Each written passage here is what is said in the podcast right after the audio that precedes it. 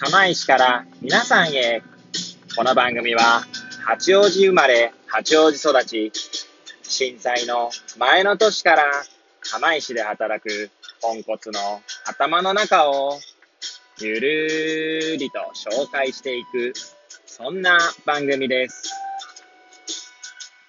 はい、皆さんいかがお過ごしでしょうか。変な髪型をしたポンコツ薬剤師こと町田和俊でございます。というわけでですね、今日も気軽にゆるりとおしゃべりしていきたいと思います。さて今日はどんな話をしようかなって感じなんですけれども、収録日時はですね、令和3年3月15日の月曜日、時刻は8時30分を回ったところでございます。いつものようにですね、出勤中の車の中で airpods をつけてお届けしております。はい、車線変更して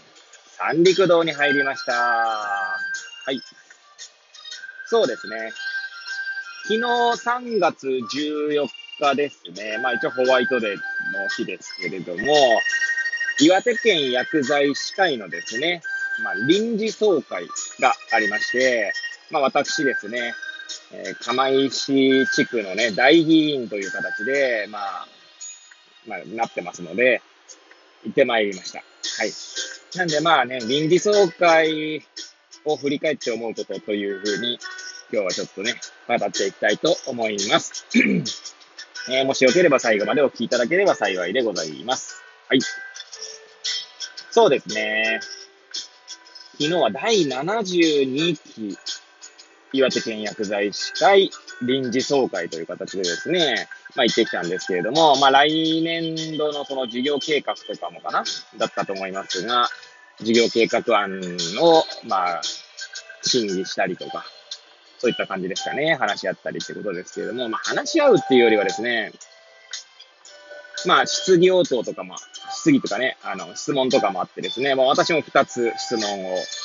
あげましたし、結構ですね、私以外にもですね、何人質問したかな、7人、8人ぐらい質問したんじゃないですかね。なんで、その分ね、時間は結構押し気味になってましたけども、いろんな質問が出ることはね、いいことだなとは思うんですけれどもね。はい。で、コロナ禍での開催ということもあってですね、ホテルの、大ホール、大きいホールで、かなり一応ソーシャルディスタンスをね、保って開催という感じですかね。で、みんなマスクして、感染対策をして、みたいな感じですかね。はい。そんな感じでね、行ってまいりましたが、私はですね、2つほど質問したんですけれども、1つはですね、今ね、DX ってどこの業界でも言われてますし、日本はそのデジタル化という面ではですね、他国に遅れを取っていると思ってますので、そう言われてますので、遅れを取ってるから悪いとかって話でもないとは思うんですが、少なくともですね、それをデジタル化を進めることで、より効率的な業務ができて、時間が、生まれるというね。結構前の話だと思うんですけど、書類整理とかね。あとは、ハンコをしたりとかね。そういったことでかなりそういったことに時間を使ったのがデジタル化することでですね、別の業務に時間をかけることができるっていう、メリットはあるんじゃないかなと思いますね。はい。で、そういった DX が進む中ですね、薬剤師会として、どういった方向性で考えているのかって話と、あとはですね、私たち薬剤師はですね、学校薬剤師として、学校の環境衛生だったりとかですね、薬物乱用防止教室という形で、薬物乱用の、啓発というんですか、薬物乱用防止、ね、あんまり薬物乱用しないような方向に持っていきたいというところで、啓発というところで、授業というかね、学校でやったりするんですけれども、最近はですね、市販薬の依存、患者が増えてきているようですね。それは年齢問わずなんですけれども、特にちっちゃい子というか、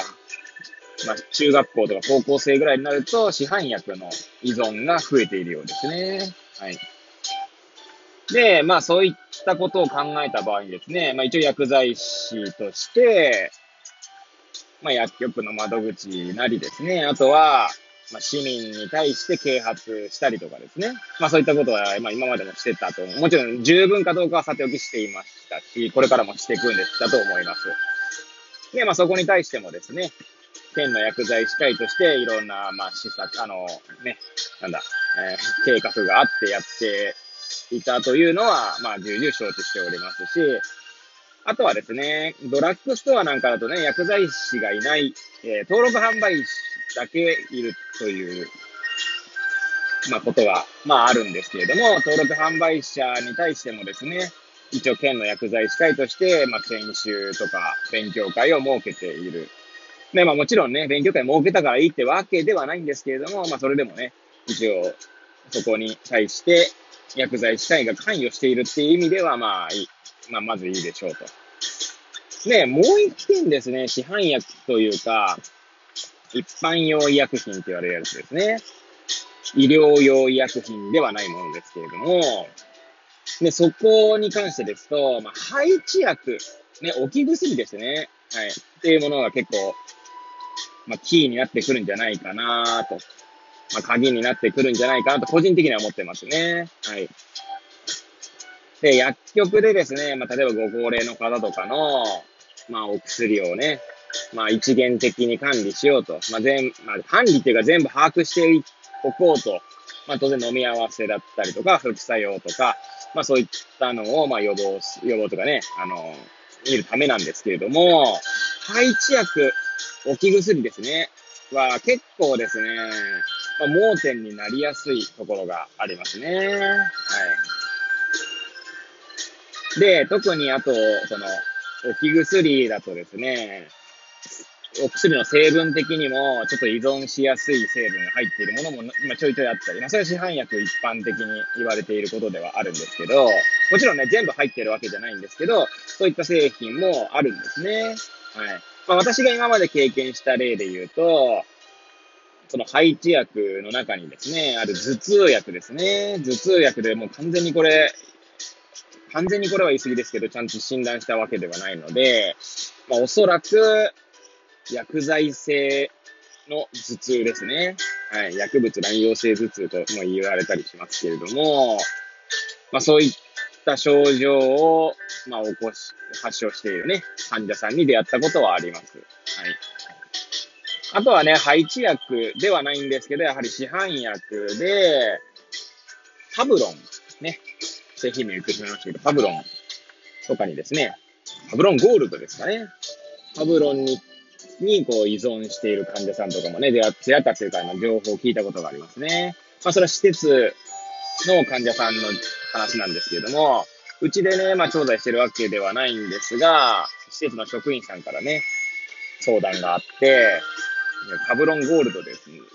もう1日に何回も飲むという方の話を聞いたことがありますね。でも完全に多分依存してしまっている感じでしたね。はい。まあ依存はですね、別に市販薬だけじゃなくて医療用の医薬品にもあるんですけれども、やはりですね、まあその依存状態にならないようにっていうね、こちらはやっぱりこう注意、啓発していきたいなぁと、まあ、今後も思っていましたので、まあ、そこについてですね、薬剤師会として置き薬業界にね、まあ、どういった活動をしているのかってことを質問させていただきましたね。はい。ね、そんな、いつものよりぐだぐだ喋ってたらですね、そろそろ10分になりそうですので、職場にもね、着きそうですので、今日はここら辺で終えたいと思いますけれども、まあ、またこの話題はですね、また別の機会にでもですね、話題に上げていきたいなと思っております。はい。もしよければね、またその時も聞いていただければ幸いでございます。はい。まあ、最後まで聞いていただき、いつものようにですね、誠にありがとうございます。これを聞いていただいた皆さんがより良い一日を過ごせますようにとお祈りさせていただいて、今日の放送を終了したいと思います。それではまた明日皆さんお会いいたしましょう。さようなら。